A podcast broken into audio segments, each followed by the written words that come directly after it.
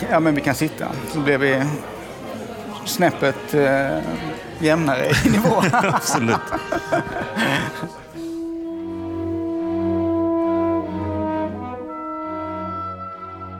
Hejsan! Det här är Kungliga Operans podd och vi befinner oss i Brasseriet i Operahuset med publik idag. Välkomna ska ni vara allihopa. Välkomna till er som sitter här också. Jag heter David Silva och idag så ska vi prata med eh, Jens Persson, bariton och aktuell i Fedora. Jesper Taube, tenor som just nu spelar Caravadossi i Tosca. Och med eh, polisinspektören eh, Mikael Eriksson, känd som Doktorn, från både sitt Instagramkonto och också från sin podd om polisarbete. Hur gör man för att dö på scen? Och hur påbörjar man en utredning kring ett verkligt mord? I vårt förra poddavsnitt så pratade vi med dansaren Devon Carbone och deckarförfattarna Marie Ljungstedt och Camilla Grebe om döden och varför vi är så fascinerade av den.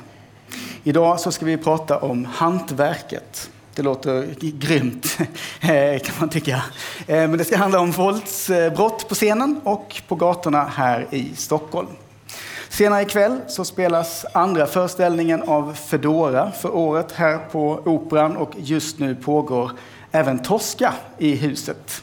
Två historier om kvinnor som blir inblandade i väldigt våldsamma skeenden och som till slut, och här kanske jag ska varna för en liten spoiler, eh, håll för öronen om ni inte vill veta, båda tar livet av sig.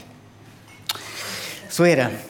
Strax så ska vi diskutera verklighetens polisarbete och konstens grymhet med Jesper och Mikael. Men först av allt så ska vi träffa dig, Jens Persson. Ja, precis. En av de medverkande i Fedora. Nu en liten stund innan du ska springa iväg till din sminktid ja. inför kvällens dramatiska föreställning. Hejsan, välkommen! Tack så mycket, kul att vara här. Du, ehm, du ska strax äntra scenen för att gestalta Borov. Ja, en figur med en ödesdiger uppgift i den här operan, Fedora. Berätta. Jo, eh, jag spelar ju då den manliga huvudrollens bästa vän kan man säga, eller en väldigt nära vän. Och eh, jag, jag kommer då med dödsbesked till eh, att Loris bror och mamma har gått bort. Eh, vilket då också gör att, som du sa innan, Fedora tar livet av sig i den här. Så det, jag handlar mycket om död. Jag kommer bringar död och ja. Jag gör det inte själv men jag kommer med budet om död. hur påverkar det handlingen, skulle du säga? I hela det här dubbelspelet så går de också in i en relation och med Fedora och liksom vad hela det innebär. Att han är kär i henne men vad hon har gjort och sådär. Så det, jag har ju väldigt, det är inte en jättestor roll eh, på scenen men jag har väldigt stor påverkan i själva handlingen. Det är skönt. Ja, det är det. skönt. Ja, men precis. du, eh, du har jobbat här i, i huset eh, i fem år precis. nu, sen du gick mm. ut Operahögskolan. Ja. Vilken är den största utmaningen som du har stött på hittills i jobbet som sångare? Eh, det, väl, det finns ju så många. Eh, som sagt, vi pratade innan om hur jag fick simma i en bassäng med massa kläder på mig mm -hmm. för trailern här ute på... Ja, det är en stor ljustavla Precis, ljustavla. Ja. Det var ju en ovanlig utmaning för en sångare. Men mm. väldigt kul. Det är inte jättevan med att ha så mycket blöta kläder på mig. Och, Har du tagit simborgarmärket? Ja, ja det var tur. Annars hade jag nog inte fått göra det, tror jag. Ett krav? Ja, precis. Jag, de frågade faktiskt om jag var en god simmare och det anser jag mig vara. Mm. Ja. Men äh, rent sångligt så är det väl att äh, göra äh, Papageno och äh, Figaro i Barberen i Sevilla samtidigt. en väldigt låg roll och en väldigt hög roll. som var fruktansvärt roligt men också väldigt svårt hur man kombinerar ja, de två Hur gör man för att hålla isär liksom, rollerna? Nu var de i och för sig ganska olika, men... Ja, eh, de, ja, det är en bra fråga och det tänker jag fortfarande på. Om jag hamnar i den situationen igen, hur ska jag då tackla det? Äh, men det, det blir ju svårt när man då har så två pass olika röstlägen. Eh, det blir ju en roll som blir lidande eh, när sånt händer. Men det var fruktansvärt roligt att göra de eh, rollerna. Hur vanligt är det att man som sångare behöver studera in liksom två helt olika operor sådär på en och samma gång? Det är väldigt, det är väldigt vanligt. Det är, det är väldigt vanligt, ja. Och det är väldigt, väldigt kul att gå från den ena rollen till den andra och göra dessa tvära kasten. Det måste finnas någon slags teknik då som du har lärt dig för att, så att säga, studera in så pass mycket material eh, samtidigt? Då vill jag säga att jag har turen att jag är dyslektiker. Ja, Grattis! Att, ja, tack!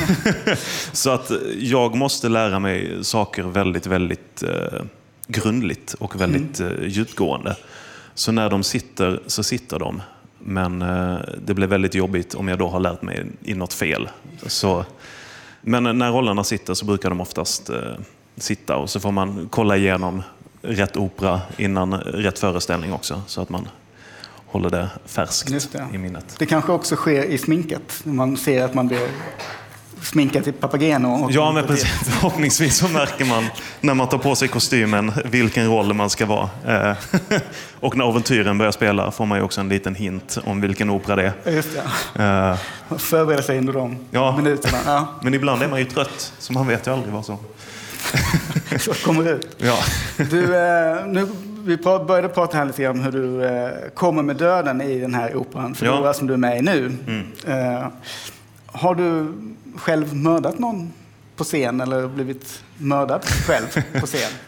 Uh, nej, det har jag inte. Jag har inte det. Vilket, uh, när jag läste frågan som jag fick innan så, tyckte jag det var, så blev jag väldigt upprörd över det. Att jag inte fått göra det. Ja. Uh, har vi operaledningen på plats så kan ni komma fram nu. Ja, Nej, men jag, det är ju väldigt, det är väldigt kittlande. att på något sätt komma fram till. Så, mm. Jag har blivit misshandlad på scen i alla fall. Eh, det blev jag under Torskad. Det var första mm. gången jag fick ha teaterblod. Det typ jag var väldigt exalterad över. Eh, så ja, teaterledningen får lyssna på det här sen. Ja. Ge mig... Om, du, om du skulle få välja då, eh, vilken... Vem, så hur skulle du vilja bli Hur, hur vill jag dö? hur vill jag dö? Ja. Äh, men då, just nu så har vi väldigt inspirerande eh, två sångare som gör Scarpia. Eh, och eh, där blev jag inspirerad att bli huggen i ryggen då. Hur jag vill dö så vill jag bli huggen i ryggen av Tosca. Det, det, det skulle du gärna bli ja, framöver? Men det, ja, mm. men det blev väl om en tio år. Då kan jag göra rollen Scarpia. Om min plan går rätt. Du måste också ställa frågan, vem skulle du vilja döda på scen då? Tamino. skulle jag vilja. Tamino skulle jag Tamino. vilja döda tror jag. Ja, han är så präktig. Och ja. ja, det var bra någon höll med här i publiken. Någon annan som ville ta livet ja. av Tamino också. Från operan? Ja. Eh, Trollflöjten. Trollflöjten. Precis, från operan mm. Trollflöjten. Där jag då spelar Papageno som känns som en eh, lite instabil kille mm. också. Eh, Ja, ja. ja men har vi rätt ut, rätt ut det och gett lite idéer till ja. Eh, kommande rolltolkningar här Precis. också. Det är lite härligt. Du, hur förbereder du dig för eh, kvällens föreställning då? Uh, för kvällens föreställning så, ja, jag blir sminkad. Jag kommer ha och få på mig min kostym. Vilket som är en väldigt snygg kostym. Mm. Helsvart, vanlig kostym, men den är väldigt, väldigt uh, snygg och skräddarsydd för enbart mig. Så oh. det känns bra. Wow. Eh, och så ska jag bli lite mörk under ögonen och eh, på något sätt så representerar jag ju då döden i den här föreställningen också. Så det ska vara lite...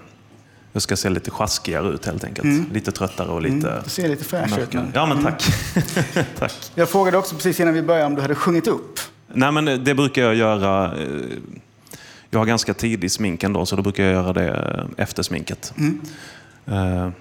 Det är alltid frågan eh, när man ska sjunga upp inför olika föreställningar och denna blev det eftersminkat. När man ska äta, när man ska sjunga upp och eh, när man sminkas brukar vara mina...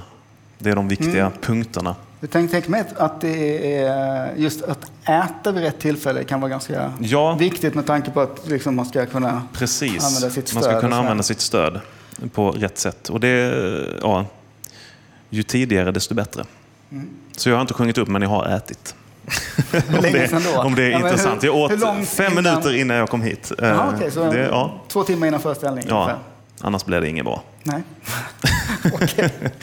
vi, ska, vi ska släppa iväg dig Jens till ja. Eh, sminket och uppsjungningen. Och, eh, tack så jättemycket för att du eh, kom och pratade med oss precis innan du skulle iväg här också. Ja, tack så mycket. Tack.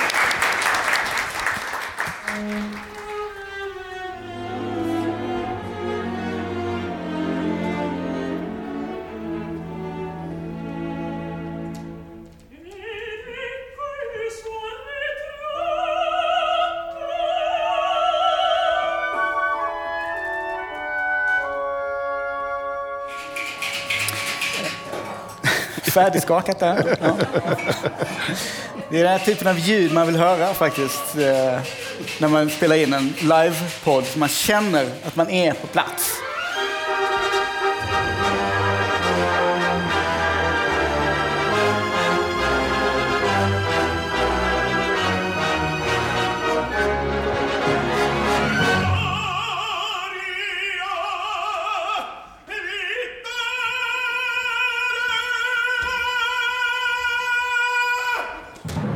Dagens avsnitt eh, kretsar kring två operor som är aktuella här på Kungliga Operans scen just nu. Tosca och Fedora. Två våldsamma historier. Sammanlagt åtta personer stryker med under handlingarnas gång. Om vi inte har räknat fel. Kanske bara någon hit eller dit. Men eh, lyssna bara på det här. Vi börjar med Tosca. Den politiska fången Angelotti tar sitt liv i fängelset. Alternativt så blir han torterad till döds. Det är oklart. Han hittas hängd. Polischefen Scarpia blir knivhuggen av Tosca som vill slippa bli våldtagen av honom. Han dör. Caravadossi, Toscas älskade, blir avrättad av Scarpias män. Tosca tar livet av sig när han upptäcker att Caravadossi är död. Så går vi vidare och tittar på Fedora då. Fedoras fästman Vladimir blir skjuten av Loris vars fru Vladimir har en kärlekshistoria med. Den här frun dör också senare av oklara anledningar. Eh, Loris bror drunknar i en fängelsecell som översvämmats. Loris mor dör av sorg över sin drunknade son. Fedora tar gift och avslöjas som spion och orsak till Loris brors och mors död. Hon dör. Här vid min sida står nu, eh, efter denna uppräkning, eh, polisinspektör eh, Mikael Eriksson. Stämmer. Känd som doktorn. Ja, nej men det är ju så.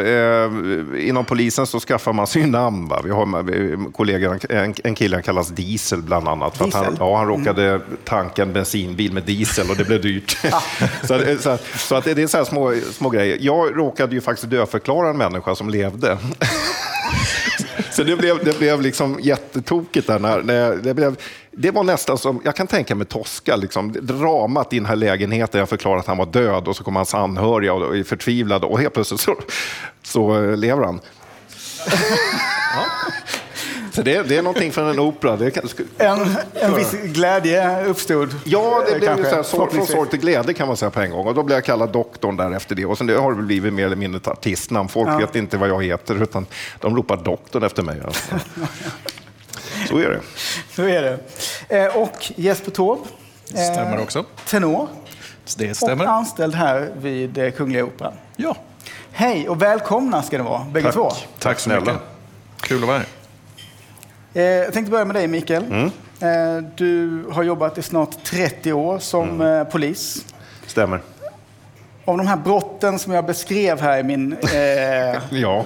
uppräkning, hur många av dem har du sett själv? Ja, alltså, genom åren har jag nog sett alla. Inte mm. så här intensivt som, som en, en, en operaföreställning kanske erbjuder, men visst har jag varit med och sett och fått uppleva det här på i verklighetens verklighet, som jag brukar kalla det. Mm. Det kändes nästan som du, det var, kändes, jag vet inte hur ni upplever det i publiken här, men det kändes nästan som en nyhetssändning här. Va? Ja, det, det, var nästan från Malmö och det är lite från Stockholm. Det, idag är det ju faktiskt verkligheten ser lite mm. ut så här, tyvärr. Hur är det att uh, jobba med det? Uh, ja, uh, jag brukar säga jag får ju ynnesten att få, uh, inte bara lä alltså folk läser om ett mord som har skett, så, så har jag faktiskt sett, jag har hört, jag har luktat, jag har känt, jag har varit på platsen. och hur det känns, vet du vad, när man väl står där, så blir man så jävla fokuserad på att göra rätt grejer. så att känna får man göra sen senare. Mm. Och ju längre tid man har som polis i bagaget, ju, ju mindre behöver man kanske hantera det inre välmåendet. För, för det är ju det det handlar om. Man får ju se så mycket elände och, och folk som förstör sina liv och, och förstör andras liv och, och, det ska jag hantera och så ska jag gå hem och vara en god familjefar då efter. Det, det, det tar ett tag. Och ha, och ha kvar tron på mänskligheten, tänker ja, jag. Men det har jag, det kommer jag aldrig tappa. Mm. Aldrig. Nej, men jag, kan, jag har, jag har ett, ett, ett, eh, en händelse som, som jag brukar faktiskt återkomma till Eh, i, i huvudet på mig, eh, som berörde mig på något speciellt sätt. Det var nämligen så att en allmänhet hade hittat en, en flicka, hon var i 17-årsåldern, med en kniv som stack ur ryggen på henne, vid en busshållplats. Det var allt jag visste. Flickan var inte kontaktbar, hon levde, men hon var inte kontaktbar. Där låg hon vid en busshållplats med en, en brödkniv som stack ur ryggen på henne. Vad, vad, vad, är det här? Vad ska jag göra? Vad, liksom, vad är det som har hänt? Och du vet, då börjar man ju då fundera där som, som eh, polis. Vad, vad har hon varit? Vem är det? Bla, bla, bla. Intill den här busstationen fanns det en stor skogsdunge. Eh, och då, när vi började att grotta med det där så nu kommer jag inte ihåg exakt i detalj hur vi kom fram till det. Jo, just det, hennes mobiltelefon. Vi började titta i mobiltelefonen. Och där då lyckades vi hitta telefonnummer där, där man haft en, en sms-konversation. Hon hade träffat en pojke på nätet. De hade väl chattat, de hade kommit överens, de, de gillade varandra på nätet. Nu skulle den här stora dagen det komma, de skulle träffas hon kommer dit, hon träffar honom. Han var, visar sig vara eh, han var 15 år, den här pojken. Och så kommer hon i alla fall, hon har en liten gåva med sig, en liten en present som han tog emot. Och så sa så, ja, eh, ska vi inte gå ut i skogen, sa han då. Ja, ja kan vi göra, tänkte hon då. Så då, då gick de från hans bostad ut i den här skogen då, som, lå, som jag berättade om från början. Och sen sa han så här, vänd på dig, sa han. Hon vände på sig och trodde att nu ska hon få en, en, en liten present. Då. Mm. Och då kom första hugget. Sen kom andra hugget. Och tredje hugget med den här brödkniven satte sig så jävla hårt så att den, den satte sig fast i hennes ryggrad, den här flickan. När hon förstod vad som höll på att hända, då, då skrek hon och sprang. Och kom då slutligen fram till den här busstationen där hon segnade ner. Va? Vad hände här nu då? Och det var det som var så jäkla konstigt. Det var att den här pojken nu, han hade då fantiserat i så många år om att ha ihjäl en människa. Det var det som var syftet. Va? Och vad du berättar om och vad du sen kommer att spela upp, det, det är ju faktiskt verkligheten idag lite. Mm. Flickan klarade sig. Hon, det var lugnt kan jag säga för er som var oroliga. Men, och pojken han fick vård sen. Mm. Det var ju faktiskt det som blev slutet av det.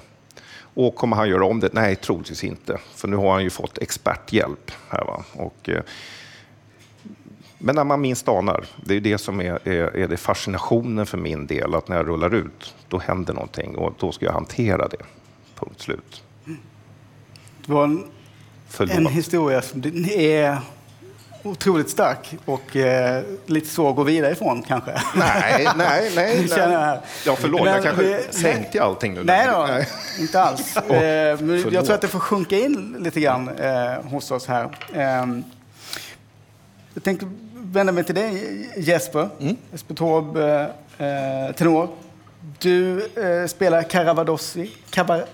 Cavaradossi. Cavaradossi. Det är mycket olika konsonanter där. Eh, Toskas älskade i föreställningen Tosca som blir torterad och sen avrättad. Eh, hur går det till? Stämmer. Eh, ja, först så blir han utsatt för eh, avancerad tortyr för att de ska försöka få ur honom diverse information om var han eh, har gömt den politiska flyktingen.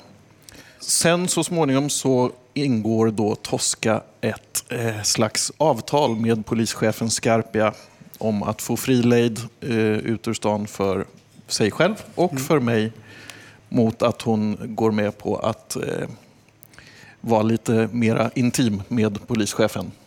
Då ska jag utsättas för en skenavrättning på polishögkvarterets tak. Så att ingen annan ska misstänka att det är någonting skumt på gång. Utan, men det visar sig förstås att det, det var ju bara en lögn. Det är ingen skenavrättning utan det är en riktig avrättning. Så att jag dör där på, på taket. Och i följden av detta, då, precis i slutet på operan, så blir ju Tosca så pass eh, upprörd och ledsen så att hon kastar sig ut från taket och tar livet av sig. Ond, bråd död. Minst sagt. Även här. Är det första gången som du blir eh, mördad på en scen? Du tänker på um, Jens reaktion tidigare. Nej, alltså jag har faktiskt eh, en hel del erfarenhet både av att få dö på scenen men också att få både misshandla och eh, faktiskt döda ja. på scenen. Hur förhåller man sig till det liksom, eh, som um, människa? Att behöva ja. utföra de här grejerna liksom, och tänka sig in i den det, nu, kommer, nu kommer jag låta som eh, jag är fullständigt störd och kanske lite makaber också, men det är, det är lite roligt och lite spännande eh, att hålla på med, med sådana här saker. Inte minst att få, få försöka eh, dö på ett trovärdigt sätt på en operascen, för det är allt annat än trovärdigt egentligen. Oftast så handlar om eh, någon form av slagsmål, kanske med kniv, eller det kan vara eh, någon, någonting annat. Men sen så gör man ju inte som de borde göra i verkliga livet, det vill säga dör ganska omgående, utan då ska man ju först sjunga en, en vacker aria också. Just det. Och i, i, vissa fall så ska man sen, när man väl har dragit sin sista suck och eh, dött, då ska man ligga där och vänta på att någon annan ska sjunga en aria också i ytterligare tio minuter och försöka vara död. Det vill säga stilla. Ja. det är inte helt lätt det heller. Det låter ansträngande, eh, båda de här grejerna. Men, men jag tänker att just att dö eh, trovärdigt då, även om det inte är trovärdiga omständigheter, alltså att man ska sjunga och hela det där. Hur gör, hur gör man för att få till den där eh, trovärdigheten på scenen ändå? Att, Ibland har vi eh, hjälp. Senast nu i höstas när vi gjorde en produktion i Genova så skulle jag misshandla eh, en sångerska genom att skära henne med kniv i ansiktet. Då fick Oj. vi specialhjälp av en stuntman mm. faktiskt som var här och eh, hjälpte oss med, med hela det fysiska och hur det skulle se trovärdigt och äkta ut. Och sen handlar det mycket om eh, olika problematik med blod och blodpåsar och hur man ska kunna göra det på ett nat naturligt och fungerande sätt. Just det. Vad, vad, tänker du Mikael när du hör det här?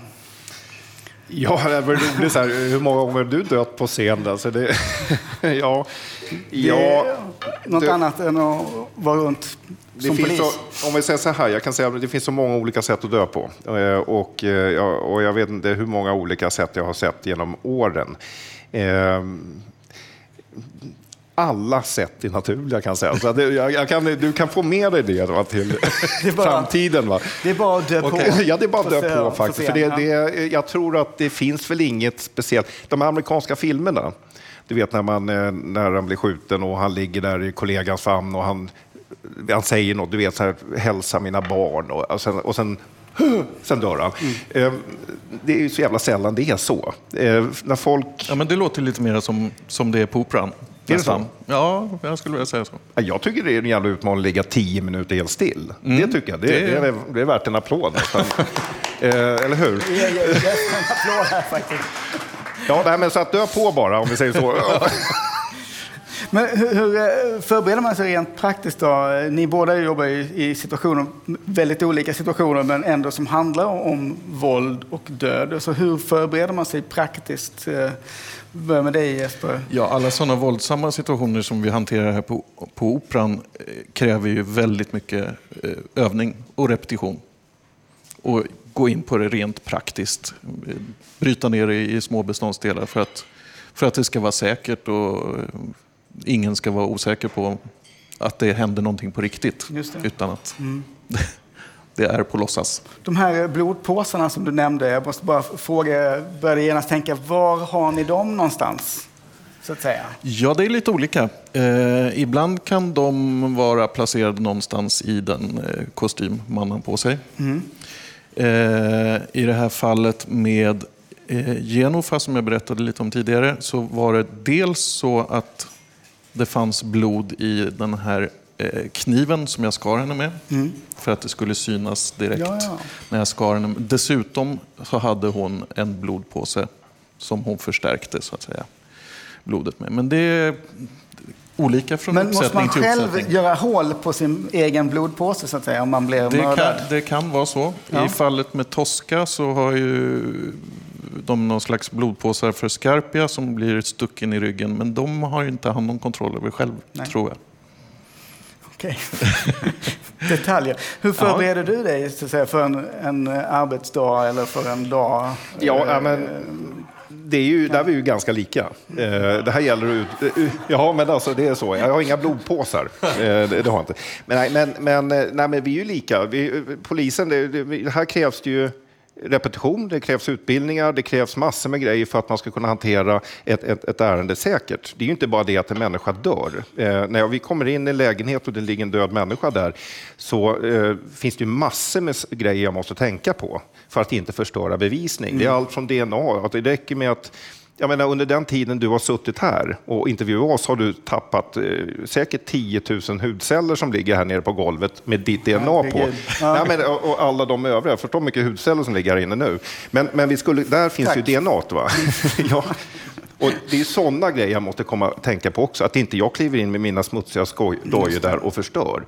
Och hur hanterar jag kroppen? Sen, finns, sen kommer det etik och, och, och sånt där in också. Jag måste ju, varje gång jag hanterar en död människa måste jag också tänka att det här är en, en medmänniska som har faktiskt eh, funnits i vårt samhälle och, och är, har varit min medmänniska. Nu måste jag liksom hantera det här med, med finess för att det här är sista avslutningen. Liksom.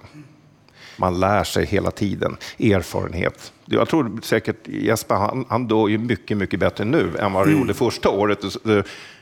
Eller? Ja, kanske. Ja, ja, ja. ja. Jo, lite har man nog lärt sig. Ja, lite. Ja. med åren. Ja. Finns det några inspelningar man kan få titta på då och jämföra, jämförande studier? Men, men jag tänker på det här eh, nu att du har då dött eh, flera gånger på scenen och sjungit samtidigt eh, gissar jag. Ja, eller strax Eller innan jag har dött. innan, eh, förhoppningsvis. ja. Mm. Det är det vanligaste. men, Eller det vanligaste är nog nästan så att man eh, blir skjuten eller stucken. Mm. Men man har ändå tid att, medan blodet rinner ut, så att Just det. säga, sjunga en sista aria och berätta sina sista, eh, sin sista önskan, eller vad man ska säga, Mm. för en nära vän eller någon som råkar befinna sig på scenen. Men, men jag tänker där, hur, ehm, hur, hur fult får det låta? För jag tänker att om man nu är döende, att, att man liksom, om man spelar det också så där, att det kan... Alltså, hur, hur fult får det bli? fult sjunget, kan man, får man tänka så överhuvudtaget? Det kanske är... Ja. Jag kanske svär i kyrkan när jag säger detta. Ja, jag skulle nog vilja säga att det får egentligen vara fult, men det är ännu vackrare att göra det fint, vackert. Ja. Man, man slutar på topp, så att Ja. säga. Ja. Sista krafterna. Ja, bra. Vad vad är det mesta blod du har haft på dig då? På scenen? Eh, ja, det är nog kanske här i Tosca, Cavaradossi, under tortyrscenen så smetas jag på med massa blod. Eh, I konkurrens med kanske en av de första uppsättningarna jag gjorde av eh, Pajazzo i Malmö. Där hade vi en regissör som väldigt gärna ville ha... Han hade, om han fick bestämma så hade det varit bara blod nästan.